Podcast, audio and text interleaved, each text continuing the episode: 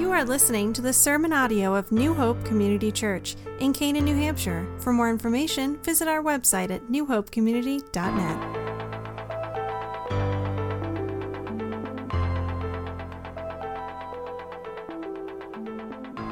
Then Moses and the Israelites sang this song to the Lord.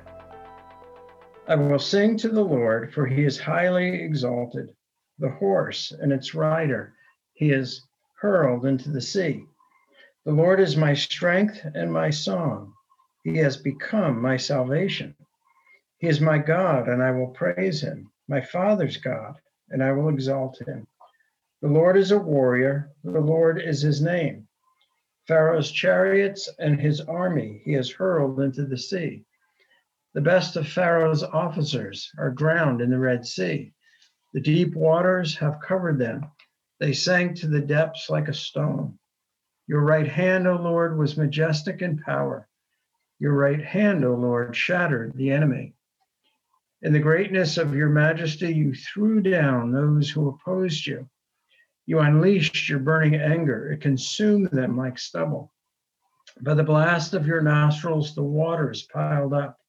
The surging waters stood firm like a wall. The deep waters congealed in the heart of the sea. The enemy boasted, I will pursue, I will overtake them, I will divide the spoils, I will gorge myself on them, I will draw my sword, and my hand will destroy them.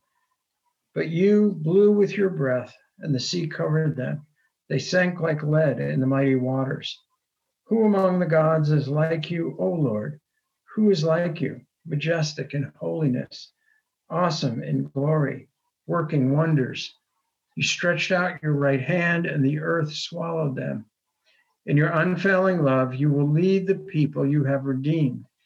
In your strength, you will guide them to your holy dwelling. The nations will hear and tremble. Anguish will grip the people of Philistia.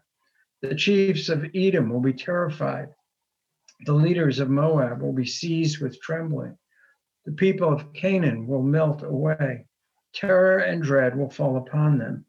By the power of your arm, they will be as still as a stone. Until your people pass by, O Lord, until the people you bought pass by. You will bring them in and plant them on the mountain of your inheritance, the place, O Lord, you made for your dwelling, the sanctuary, O Lord, your hands established. The Lord will reign forever and ever. So you may recall, so far in our study of exile and Exodus, we've looked at a couple passages in Genesis and the book of Exodus that actually precede the crossing of the Red Sea, which is typically what we think of when we think of God's exodus of the people of Israel.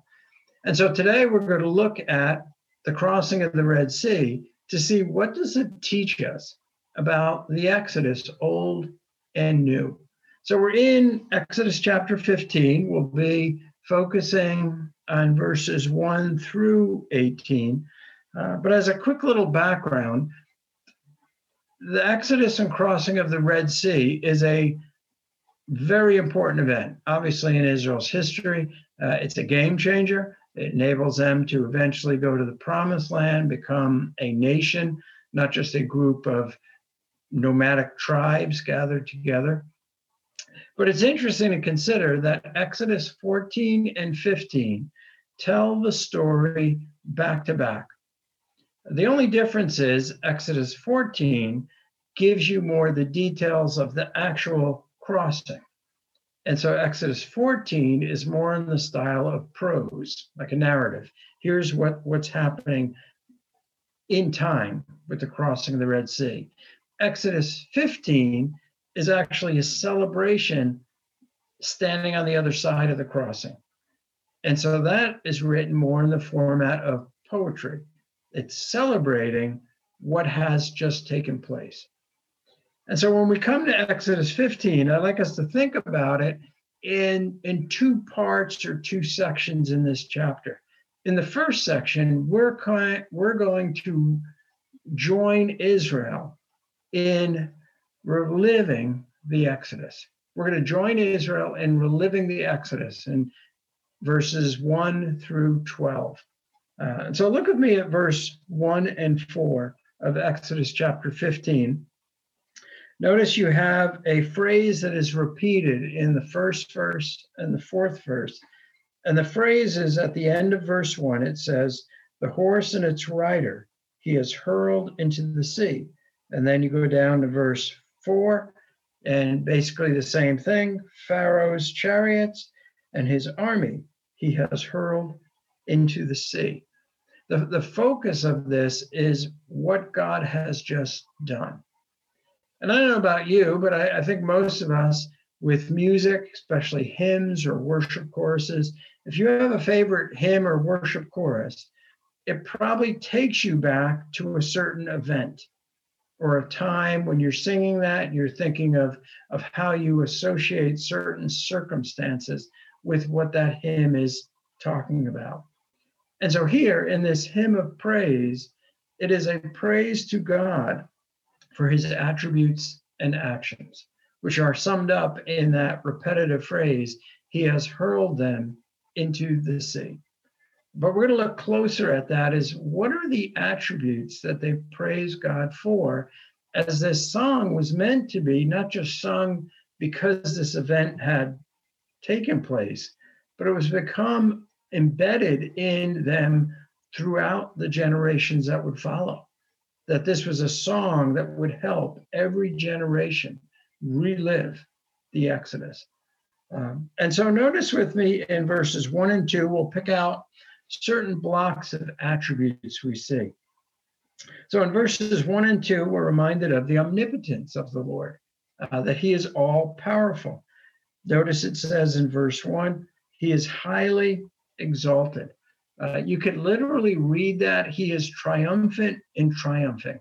It's sort of taking it to the highest level you can. It reminds me a little bit of when Paul says that in Christ we are more than conquerors. So we're not just conquerors, we're conquerors of a conquering state or condition. And so you have here this reminder of the Lord's omnipotence. Then you look at verse 2, and you have the Lord is my strength, my song, and my salvation.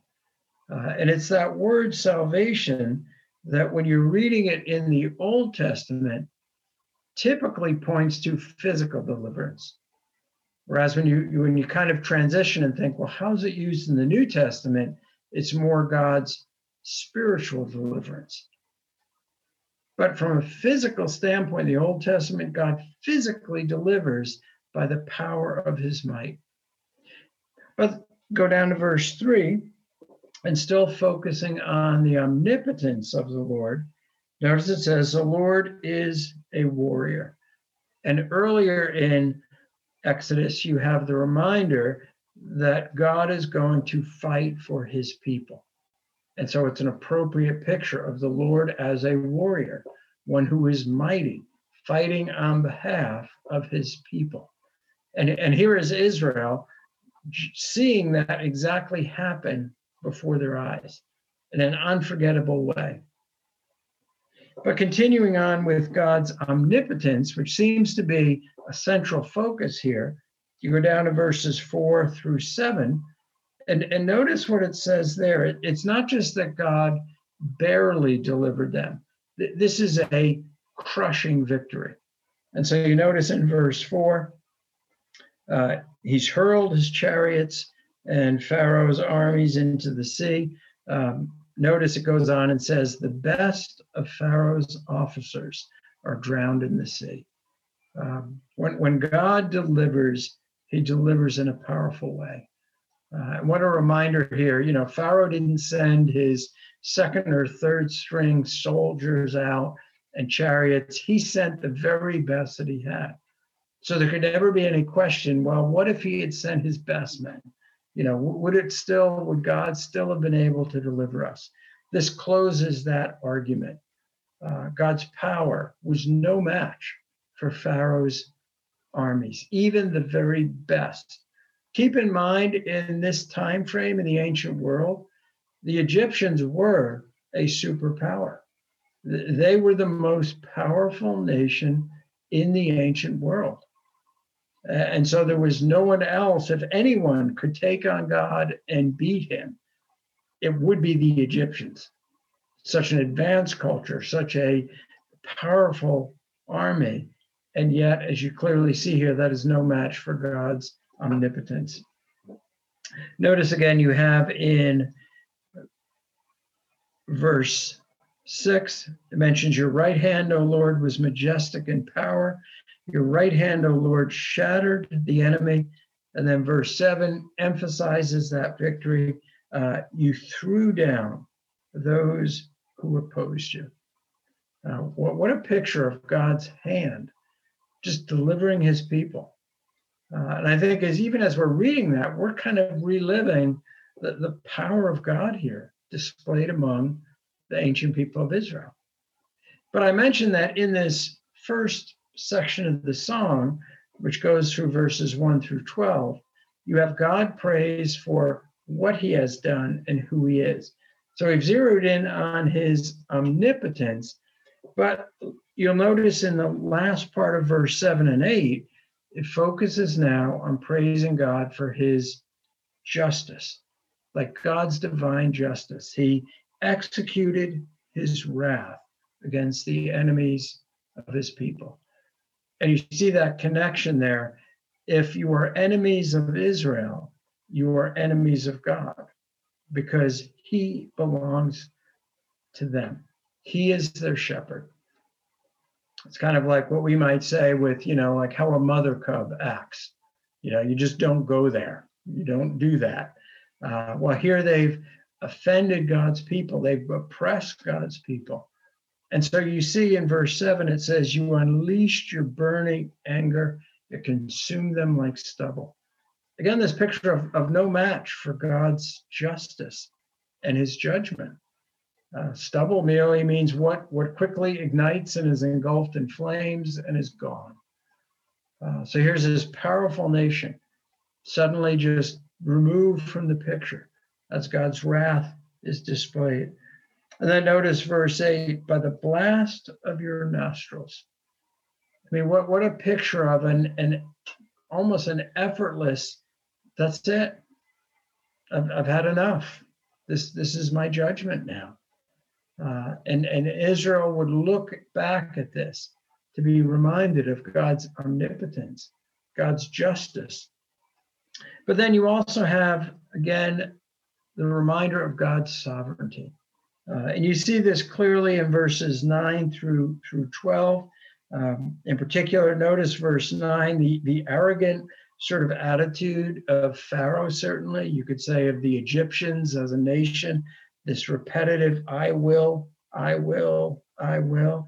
If you think about it, that sounds an awful lot like Satan's comment in Ezekiel 28, Isaiah 14, where Satan rises up and says, I will be glorified.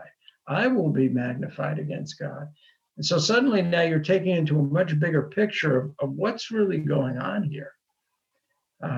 This is the pride and arrogance of a people, you could say, really driven by the very rebellion that prompted Satan to rebel against God. And then it's simply squelched by, in verse 10, but you blew your breath. You just spoke, and it's over. What an act of deliverance here. Then verse 11 says, who among the gods is like you, O Lord? And you have this reminder of Yahweh's uniqueness. So the term gods here is just a general title for rulers, can be rulers both on earth, like Pharaoh. It can also refer to, who is like you among the angelic orders, the principalities, the powers. There is none like you. You are sovereign over all. And so when everything is said and done, verse 12 ends with, and the earth swallowed them up. So who's left standing here? God and his people. And that takes us through that first section of this psalm where we join Israel in reliving the Exodus, But we realize that since the Exodus is the greatest Old Testament event of deliverance, it is definitely commemorated in the song, but could it be that it's written down, not just for Israel's benefit, but for ours? That God would want us more than to just relive the Exodus. But what he really wants us to do is to rediscover the God of the Exodus. Because the second half of this psalm takes us in a different direction in this hymn. And so if you look at verse 13, in your unfailing love, you will lead the people you have redeemed. In your strength, you will guide them to your holy dwelling. Now, they've just crossed and come out of Egypt. Wasn't that the point of the Exodus? Like, if you kind of think about this, I think most of us would conclude, well, the Exodus was to take them out of Egypt. And yet clearly in verse 13 here, God is saying he's not done with what he wants to do in his people. That there are other exile and exoduses that he needs to take them through. In other words, in this second part of this song, there is the reminder, the goal of the Exodus was not the liberation of Israel from Egypt. The goal of the Exodus was the glory of God. That's the big picture. So every Exodus that occurred before this in Genesis was pointing to something greater. Every Exodus and deliverance that comes after this in Israel's history throughout the Old Testament is pointing to something greater. And we see this if we look and kind of consider this, that when God was going to deliver them out of Egypt, if you look in the book of Exodus, 5 times God told the Egyptians or Pharaoh, all this would happen so that they might know that he is God. And that makes sense. We would say, all right, that's true. Pharaoh was not a believer. The people of Egypt were not. So all of these plagues that would happen was not just to let Israel go, but it was to glorify God, that they would know that the Lord is God. But what's also interesting is 5 times he tells Moses, you will know that I am God. So in other words, this wasn't just to say to sinners, this will show you who God is. We're saying to God's own people, you will rediscover the God of the Exodus. You can turn to it if you'd like. In Exodus 12, verse 12, we have that bigger picture of what the Exodus was all about in Exodus 12 and verse 12. And in verse 12, it simply says, on that same night, I will pass through Egypt and strike down every firstborn, both men and animals, and I will bring judgment on all the gods of Egypt. I am the Lord. And you notice that's reminding us the judgments, everything that was happening was to not just be a judgment in general, specifically on the false gods of Egypt. And you could do a little research on your own, but it's fascinating to see how the plagues and the particular creatures involved in the plagues mirrored different Egyptian gods and goddesses. And so they would have understood this was a judgment, not just on them nationally. This was the God of Israel judging their false gods, the gods that they trust in. And so that gives us that perspective that the goal of the Exodus was not just to get Israel out of Egypt, it was to glorify God. But there's another aspect to that we see here in Exodus 15, because the God of the Exodus is always moving his people toward a greater exodus and deliverance to come. Just kind of think about that. Here they are, they've just crossed the Red Sea. Maybe for some of them, maybe they were thinking, this is great. God did what he said. We've moved us. We can just celebrate and rejoice. and coast into the next stage of our life. And yet, if you look at verse 14 through 15 in Exodus chapter 15, God says the nations will hear and tremble. Anguish will grip the people of Philistia. The chiefs of Edom will be terrified. The leaders of Moab will be seized with trembling. The people of Canaan will melt away. Now, I don't know about you, but I think you can quickly listen. You hear four different places mentioned. And those four different places are in the exact order in which they will encounter them as they move into the next stage of God's exodus and deliverance.